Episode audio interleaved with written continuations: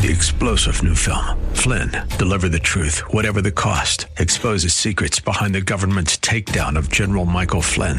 Flynn knew what the intel world had been up to. He ordered the first audit of the use of contractors. This set off alarm bells. He told the truth. He was the most dangerous person for Donald Trump to hire. They had to get rid of Flynn. Flynn, deliver the truth, whatever the cost. Available now. Watch it today. Go to salemnow.com. Salemnow.com.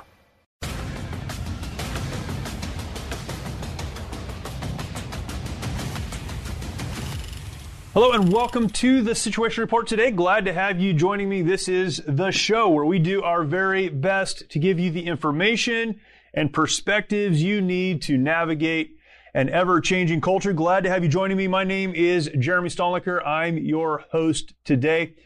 And today I am going to begin a two part series. I don't normally do a two part series or an any part series, but today, two part series um, on two connected issues, both found in one amendment to our Constitution. I'm going to talk about two different things that are connected and ask the question why are these important? Is there a limit to how they should be used or how they should be viewed? Where did they come from? And what can we take from this discussion to help us navigate forward? Again, we do our best to provide perspectives, information, but also per- perspectives that help us to navigate an ever changing culture. And I wanted to spend a few minutes just talking about these issues because they are so important. And as we look at an ever changing culture, as we consider what's happening in our culture, these two issues are issues that if misunderstood, misused, misapplied, then we are going to uh, be in worse trouble than we are right now. And uh, I'll start off right at the beginning by saying I'm not a historian. I don't have letters behind my name. It's just my name. Um, I'm educated in that I read books. That's about what I do, and I would encourage you to do the same. Uh, but I do love history. I love the historical context for our country. I love going back to the founders and trying to understand what they meant when they wrote the words that we say we hang on to in the Declaration, in our Constitution. We could look at uh, the Federalist Papers. We're going to talk about James Madison for a minute today. Um, all of these things. I like to go back to that, understand where the origin story of the United States was, and then try, at least in my mind, with the help of others, to connect that to what we're living through today.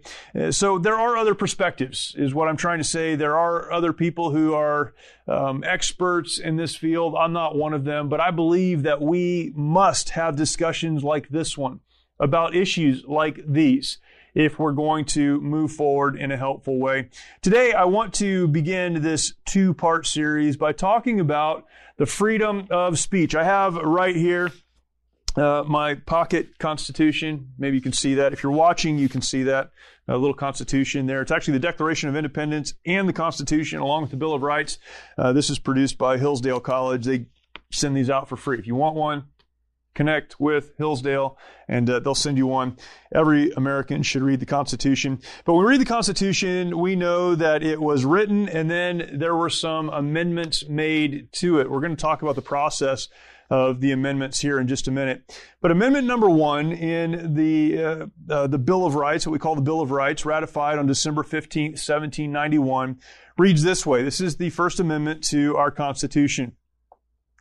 Congress shall make no law respecting an establishment of religion or prohibiting the free exercise thereof, or abridging the freedom of speech or of the press or the right of the people peaceably to assemble and to petition the government for a redress of grievances. That's all contained in the First Amendment to the Constitution, the very first amendment in our Bill of Rights.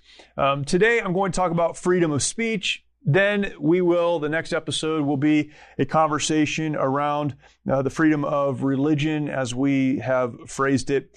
Um, but in Amendment 1 of the Constitution, what we see is an amendment protecting the rights of citizens to express themselves. If we were to sum it up very, very simply, uh, again, it goes back to uh, Congress shall make no law respecting the establishment of religion. So religion, there is a free exercise thereof or prohibiting the free exercise thereof or abridging the freedom of speech. People can speak freely or of the press, uh, the press that represents us and communicates stories about what's happening uh, must not be restricted or the right of the people peaceably to assemble. Again, this is kind of us collectively putting our voices together over some issue and to petition the government for redress of grievances. So all of these are found in the First Amendment to the Constitution and all of them reflect our ability and the government's responsibility to protect our ability to express ourselves. Um, these are very, very important. As we think about uh, what we call cancel culture and uh, look at what's happening in our culture. We, have we, talked about this on this show so many different times. Uh, a lot of different examples I could give, but we look specifically to things like uh, the conversation around gender that's happening right now. As you know, our friend Mike Lindell has a passion to help everyone get the best sleep of your life. He didn't stop by simply creating the best pillow. Now Mike has done it again by introducing his My Slippers. For a limited time, you will save $90 on a pair of My Slippers. This blowout sale of the year won't last, so order now. Mike has taken two years to develop the My Slippers, and they are designed to wear both indoor and out all day long. Made with My Pillow foam and impact gel to help prevent fatigue, they are also made with quality leather suede. Call 1-800-870-0283, use the promo code SITREP or go to mypillow.com, click on the radio listener square and use promo code SITREP. This offer will not last long, so order now with promo code SITREP at mypillow.com for generations since the beginning of time. we have accepted uh, that there are two genders. There are male and there are female. The Bible talks about this. Uh, culturally, we have always accepted this. But now we are at a time where even language is changing to accommodate not just the male and female genders, but multiple genders. In fact, it is an endless list and you can uh, move from one to the other. And it is wrong, we're being told, to say that a person must be male or female, even though biology frames that very differently. Um, but we're told that we can't uh, say that a person must be male or female. We can't say uh, how a person should act or what a person should be. And to say those things is an infringement on their right to be what they want to be, to do what they want to do, to act how they want to act. And what we're seeing, again, in this idea of cancel culture is that if you say something, if your words say something or communicate something contrary to the popular narrative, then you must be canceled. Now, what does it mean to be canceled? It means that you will be silenced to the extent that people out there can silence you. Uh, we see this happening on social media. Those who express their opinions, their thoughts, their beliefs on social media. It's the written word in that it has been typed, but it reflects the spoken word. A person, an individual, says something, but that something goes against the narrative. Those who maintain order and discipline on these social media platforms as they interpret order and discipline will cancel that person. They'll say, you no longer have a voice here. This has been the conversation, the fight that has been had over social media. We've had experts on who have talked about uh, platforms like Facebook and Twitter being the modern day public square. This is where people go to express their opinions. And to stifle those opinions really is to infringe upon their First Amendment rights. It's preventing people from saying what they want to say. Uh, other examples that we could see, but the cancel culture uh, idea, idea, idea or ideology certain, certainly reflects this understanding. Um, this is happening in so many different places, uh, but the restricting of free speech. Now, why is it so important that we have discussions like this, that we understand where we're coming from, and that we ask the question is there a limit on free speech? Uh, one of the, the problems that I have, one of the challenges that I have with a lot of people with whom I agree. so these aren't people that I disagree with or people that I would say they don't know what they're talking about. There are a lot of people that I agree with. If you went to my Instagram uh, feed and you went to my profile and then you looked at who I follow, um, I follow a lot of people that I agree with. And yet, even though I agree with them, I disagree with how they communicate their message. This is one of those areas. There are a lot of people that scream about cancel culture, that scream about the First Amendment, that scream about freedom of speech, and yet give zero historical context, and they don't ask questions, nor do they address the questions that are being asked by people that want to stifle free speech. We need to know not only why we believe what we believe, but where that came from, what the original intent was, how that applies in a culture that has changed so much since these amendments were written, and then do our best to answer questions from sincere seekers. Uh, I don't ever want to be told or be accused of being uninterested in people who are asking real questions. Uh, there are people that don't agree with me on many, many issues, but that would ask real questions because they're really trying to understand. We need to do our best to address those. This is one of those areas. Freedom of speech. We talk about free speech. What do we mean when we're talking about this and where does it come from? Uh, I want to begin by reading um, this article um, on James Madison. We're going to talk about James Madison, uh, incredible figure in history, very interesting figure in history. And then we're going to look at a couple of ex- examples of free speech being stifled and the natural outcome of that. What does that look like when it happens? Let's begin um, here. This is an article entitled uh, James Madison's Lessons on Free Speech from National Review. Uh, this is from a few years ago. Um, but man, it is so important that we go back to our founders and ask, what did they mean when they talked about these things? I want to begin reading this article. It's written by Jay Cost. Um, I don't know much about Jay, but uh, found this, this very, very interesting. So speaking of uh, James Madison, um, here we go. For the people to rule wisely, they must be free to think and speak without fear of reprisal. That's the quote that begins this article. For the people to rule wisely.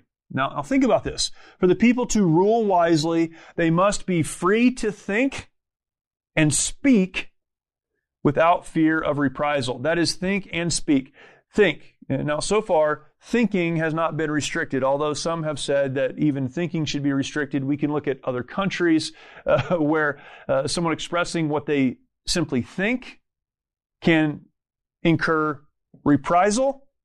James Madison and the other founders understood coming out of a system that was very oppressive, a monarch who controlled everything, who would bring a reprisal against them if they said something contrary to uh, his policy as king, as ruler. That's in many ways what the Revolutionary War was fought over.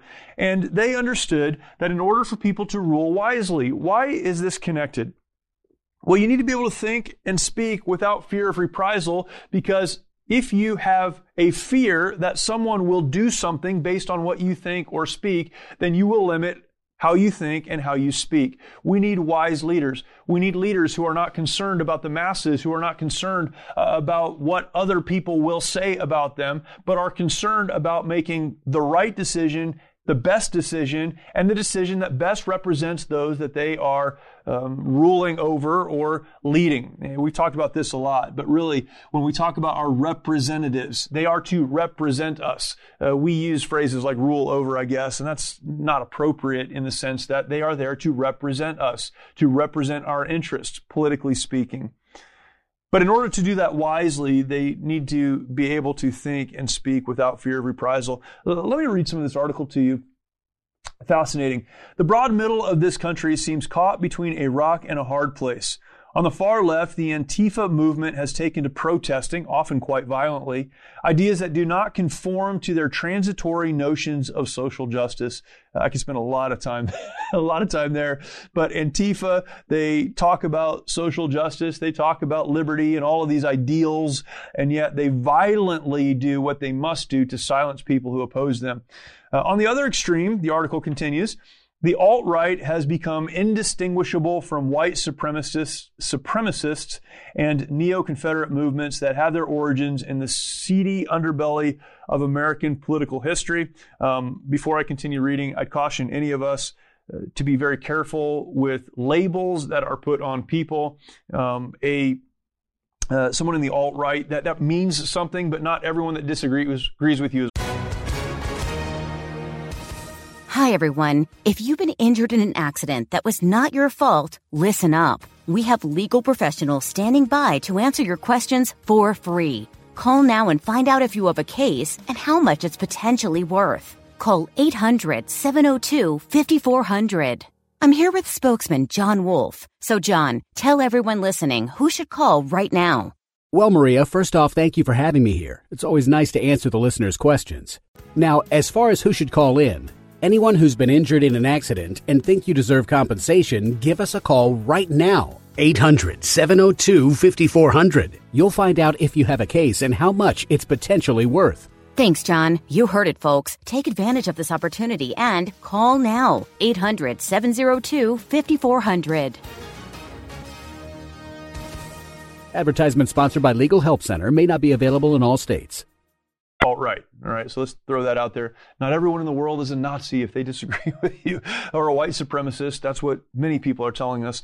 Uh, not the case. But the point that's being made here is we see two extremes, where freedom of speech has engendered something that's become dangerous.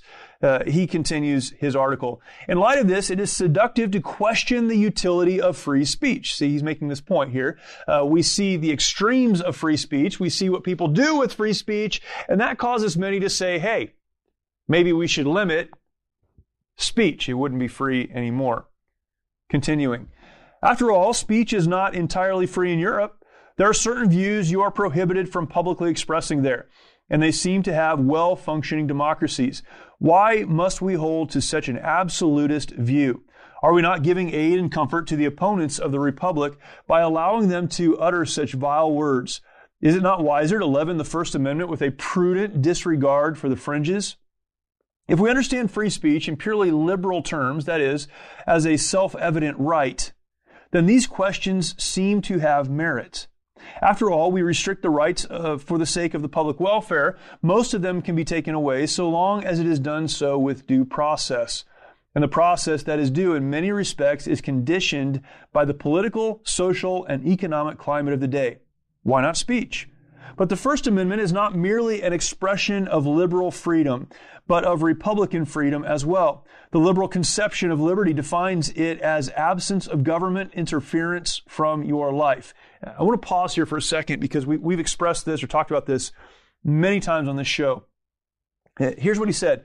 The liberal conception of liberty defines it as absence of government interference from your life. This is an important point to make. Again, going back to definitions. When we talk about liberalism, most of the time we're referring to what would now be called classical liberalism. That's what he's talking about. It's this idea that the government should be very limited and should have limited access to our lives. Now, what we call liberal today means something very different.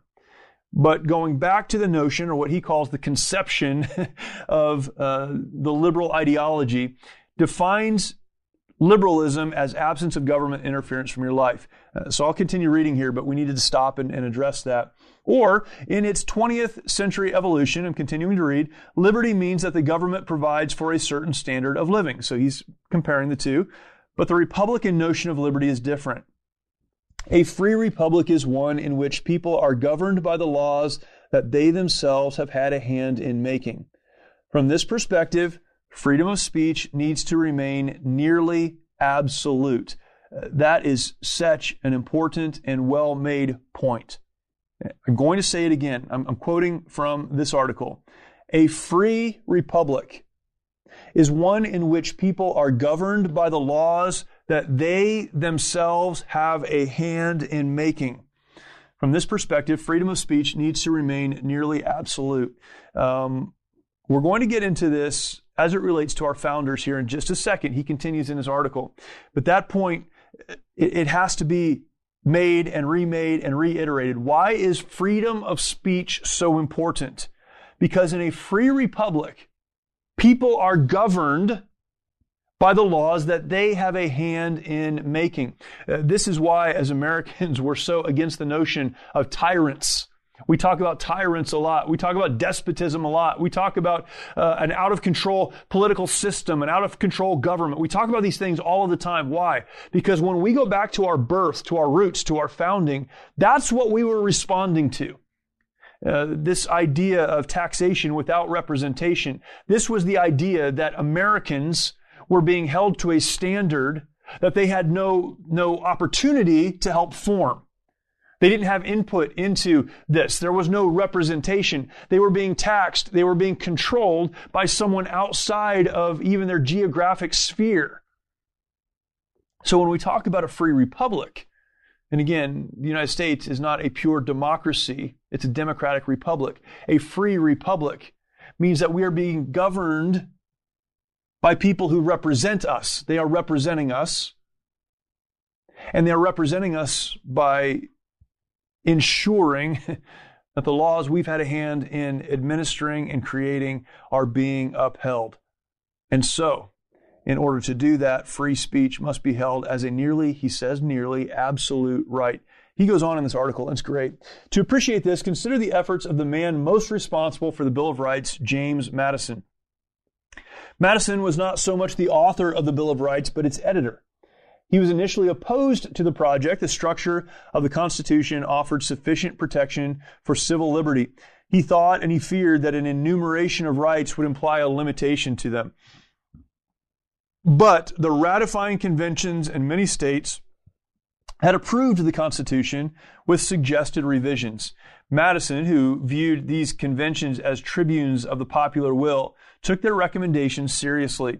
As George Washington's de facto prime minister during the first session of the first Congress, he refined the wide array of proposals into what ultimately became the Bill of Rights. Uh, this is not an episode exclusively on the Bill of Rights, but uh, don't miss what happened here.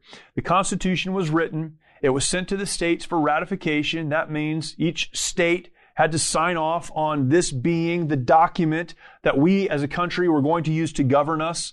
And this meant so many things. Uh, it meant creating a government, creating um, those who would represent us in government, politicians, and a political system. It meant standing on our own and pushing back against tyrant, tyrants uh, like what was happening during the Revolutionary War. This is what that represented. And what we realize, and what was just said, is that as the states went through the process of ratifying this document, this legal document that was supposed to establish for us our rights as Americans in this new country, they did so, they ratified it, they signed off on it with some notes.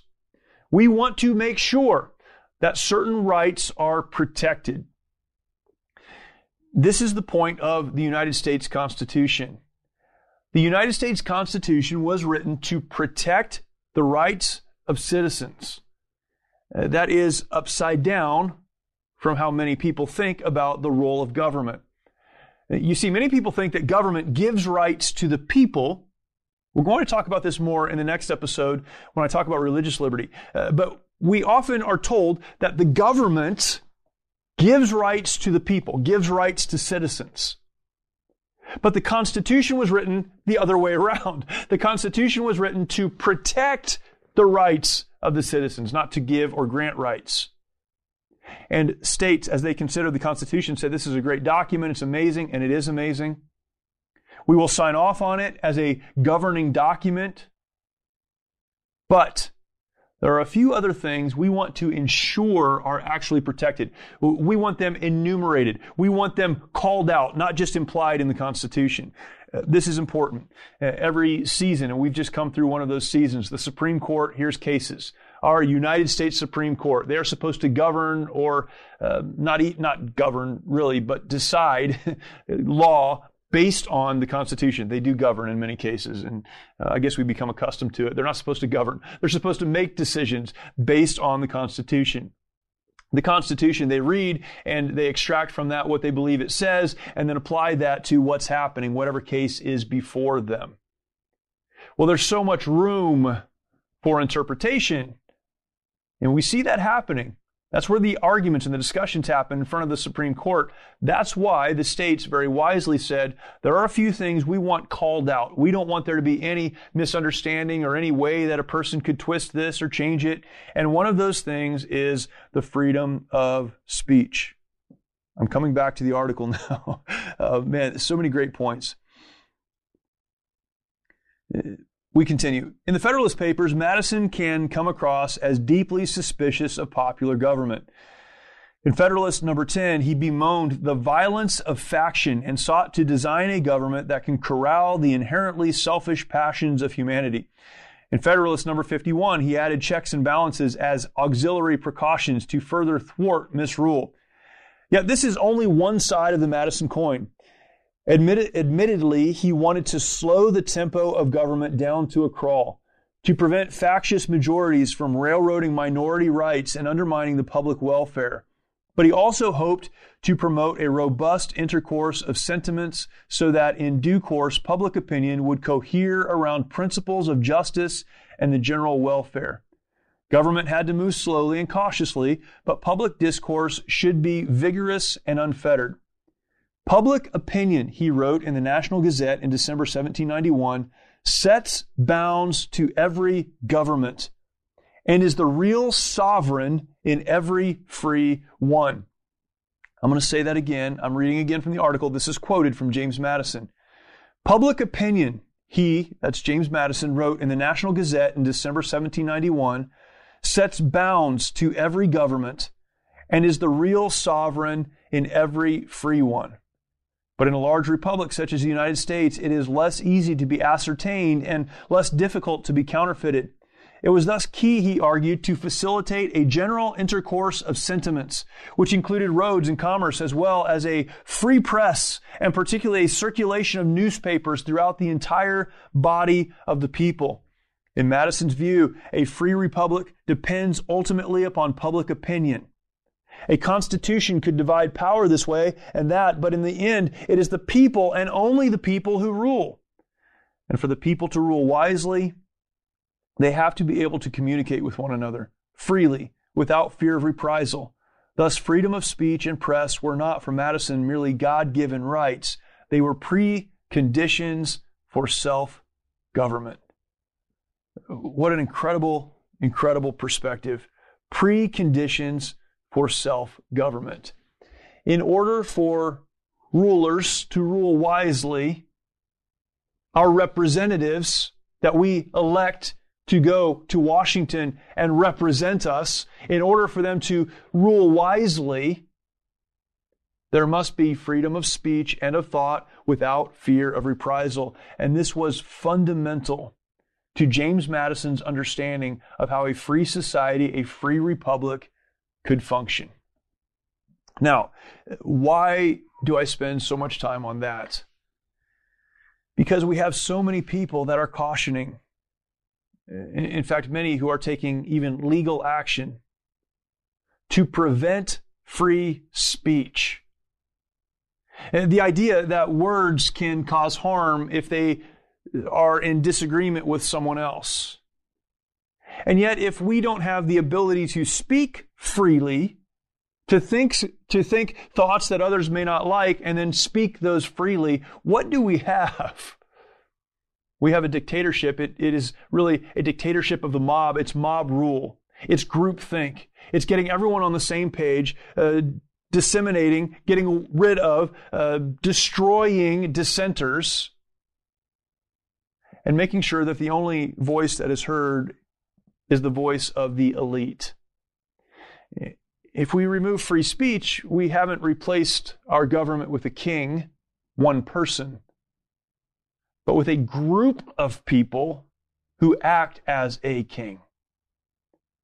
Free speech is how we as citizens express ourselves. It's how we as citizens help to form or formulate the type of government, the laws that we have, and how those laws are executed.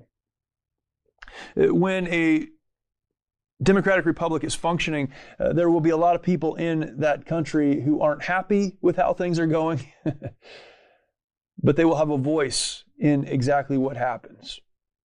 Again, so many different areas we could go. We could talk about elections and election reform and how we maintain the integrity of our election, elections. Uh, we could talk about term limits for those that we send to represent us to the government. We, we could talk about all of these things, and all of these things are important conversations to have.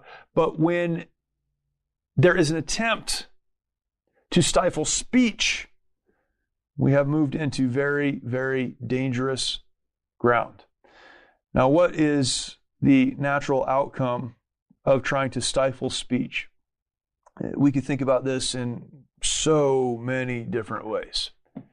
But I want to read to you a, a brief article from the Christian Post. This is on um, Salman Rushdie. Maybe you are familiar with Salman Rushdie and some of his writings. He was attacked this last week. I want to read some of this from the Christian Post. British author Sir Salman Rushdie, who spent nearly a decade in hiding after the Iranian leader called for his murder over his book, The Satanic Verses, was stabbed 15 times at a theater in New York Friday, allegedly by a 24 year old Shia Muslim. The 75 year old author is on a ventilator and could lose an eye, his agent said. Rushdie, who was taken by helicopter to a hospital in Pennsylvania after he was stabbed in the abdomen and the neck while he was on the stage of Chautauqua Institution for a Discussion, will likely lose an eye. The nerves of his arm were severed and his liver was stabbed and damaged, the BBC reported, citing his agent Andrew Wylie. Um, uh, continue. I just want to read through this briefly, so I'm going to jump around a little bit. Reese, 73, also suffered, this is his agent, also suffered injuries to his face and was treated and released from a hospital. But Rushdie was still unable to speak as of early Saturday because he remains on a ventilator. Um, it took five men, this is a quote, it took five men to pull him away and he was still stabbing. Linda Abrams, an onlooker who was quoted as saying, he was just furious, furious, like intensely strong and just fast. Uh, Sir Salman Rushdie was attacked and nearly killed by someone who disagreed with what he had said, what he had written. Um, I go to the Wikipedia page talking about Salman Rushdie. Um, it, it, explains really some of what he's written and why there were people that disagreed with him. Um, this is from, as I mentioned, the Wikipedia page. Uh, it's called The Satanic Verses in the Fatwa. So this is explaining what this uh, young man who tried to kill him was upset about. The publication of the Satanic Verses, this was a book that Rushdie wrote, in September 1988 caused immediate controversy in the Islamic world because of what was seen by some to be an irreverent depiction of Muhammad. The title refers to a disputed Muslim tradition that is related in the book. According to this tradition, Muhammad added verses to the Quran, accepting three Arabian pagan goddesses who used to be worshipped in Mecca as divine beings. According to the legend, Muhammad later revoked the verses, saying the devil tempted him to utter these lines to appease uh, the Meccans, hence the satanic verses. However, the narrator reveals to the reader that these disputed verses were actually from the mouth of the archangel Gabriel. The book was banned in many countries with large Muslim communities, 13 in total, and those are listed. In response to the protests on January 22, 1989, Rush, Rushdie published a column in The Observer that called Muhammad one of the greatest geniuses of world history, but noted that Islamic doctrine holds Muhammad to be human and in no way perfect.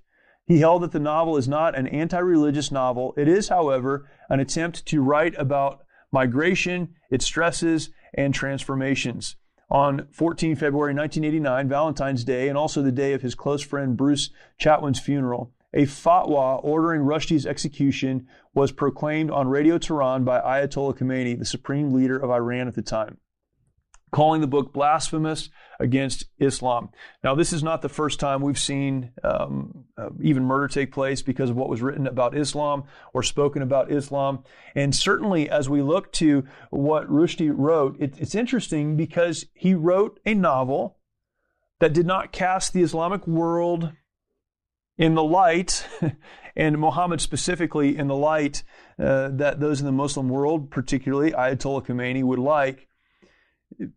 But he made a very clear statement that this was not intended to be negative, that he considered Muhammad one of the greatest geniuses in the world, but noted that even Islamic doctrine holds that Muhammad was human. So he wrote a book that was not received well. He made a statement to try to clarify what he meant. And the response was a death threat, a fatwa, in fact, an order to murder Rushdie. That was in 1989. He's been in hiding many years since. There are articles written talking about where he's been and what he's done. He came to the United States as a way to get away from much of that persecution. And this many years later, from 1989 until now, someone did indeed try to carry out that fatwa, tried to murder him. Now, why do we bring that up? One, because it is very recent. Um, in fact, I heard this morning that uh, he is speaking again. He's coherent. He's going to be, he'll, he'll recover. The injuries will still be there, um, but he will recover.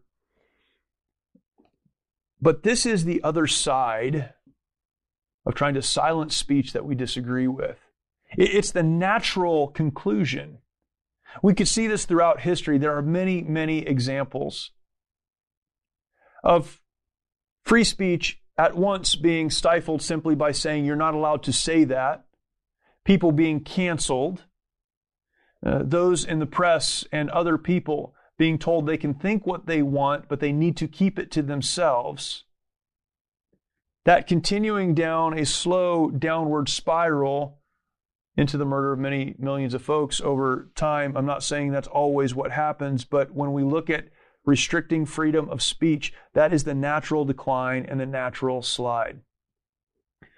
Uh, Salman Rushdie is someone who wrote something, held to what he wrote with explanation, and was nearly murdered because of it.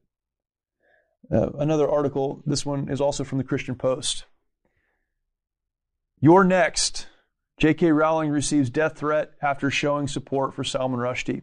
Uh, this is such a fascinating thing. Uh, J.K. Rowling, of course, is the author of the Harry Potter series. Um, when I was a kid, growing up in a very conservative Christian home, we were not allowed to uh, read the Harry Potter series. In fact, we were told there's a lot of witchcraft and so forth in there. J.K. Rowling was not a friend to Christians. This is um, the conversation that was had in my home and community growing up.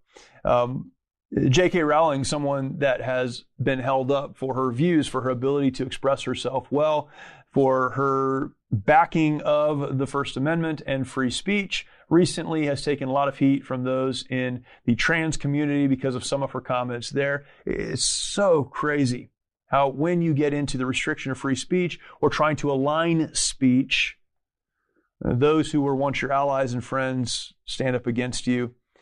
Here's the article. British author and philanthropist J.K. Rowling, who wrote the Harry Potter series, received a death threat allegedly from an Iran backing extremist after she expressed support for author Salman Rushdie, who was stabbed in New York Friday before giving a lecture. Don't worry, you are next.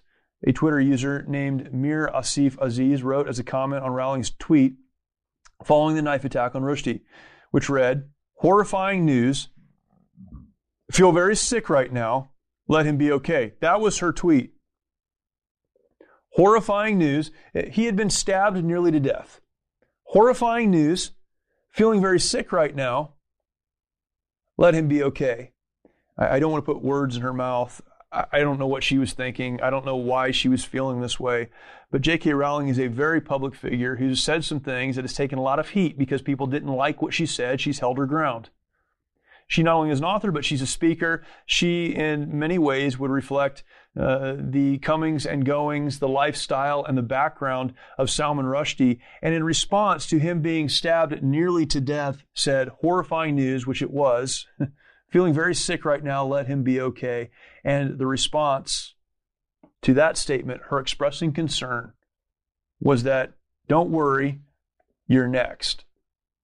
I could continue reading this article and I won't.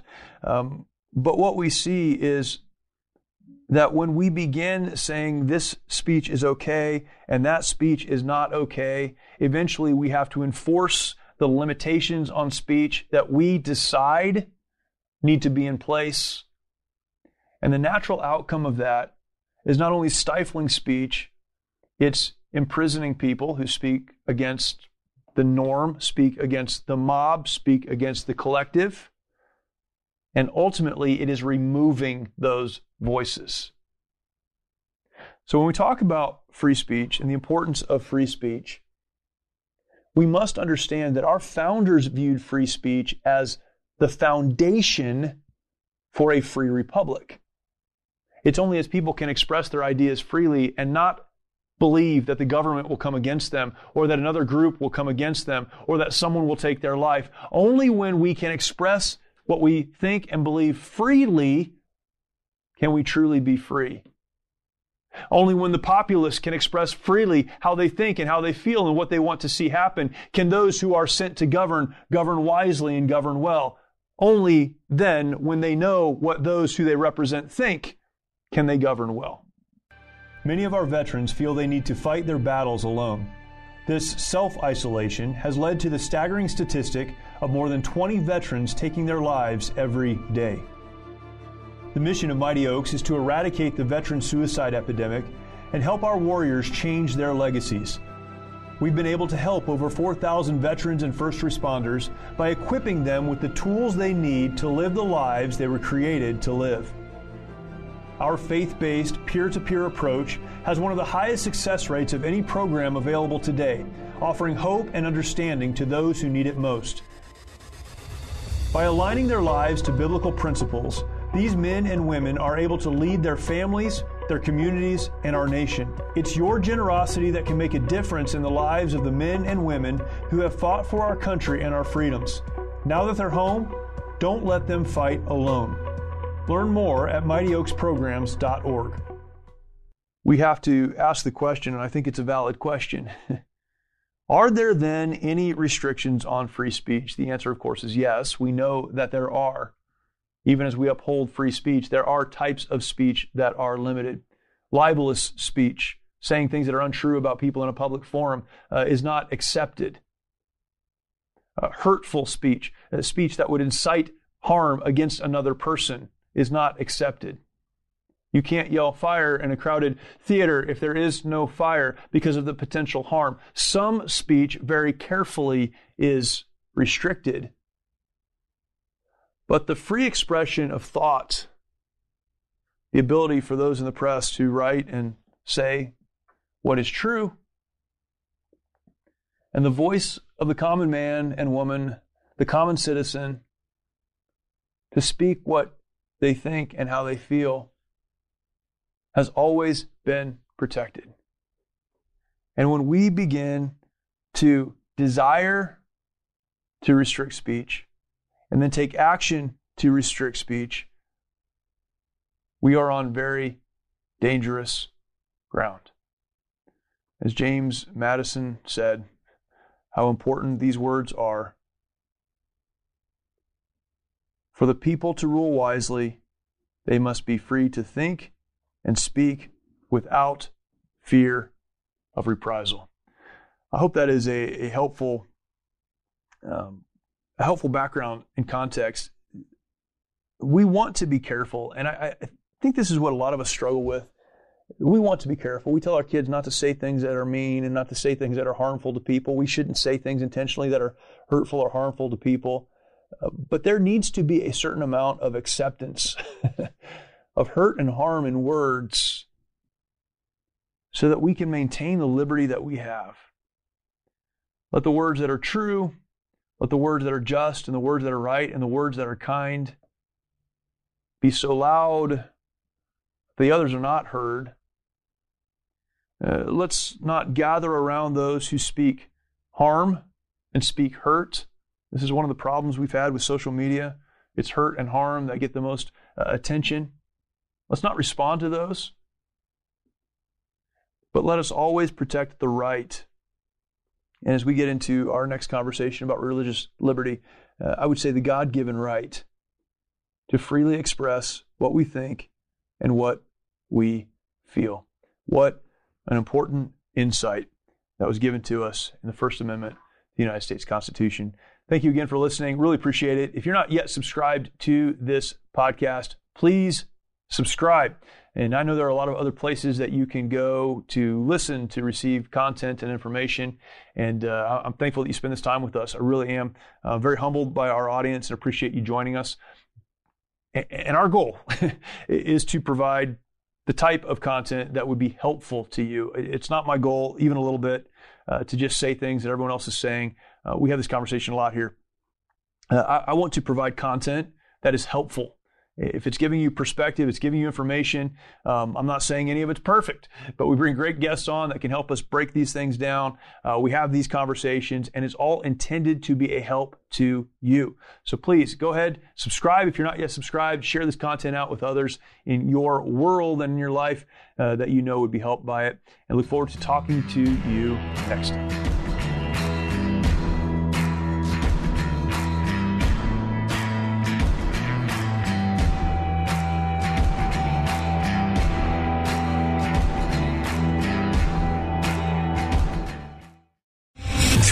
General Michael J. Flynn, head of the Pentagon Intelligence Agency, knew all the government's dirty secrets. He was one of the most respected generals in the military. Flynn knew what the intel world had been up to, he understood its funding. He ordered the first audit of the use of contractors. This set off alarm bells.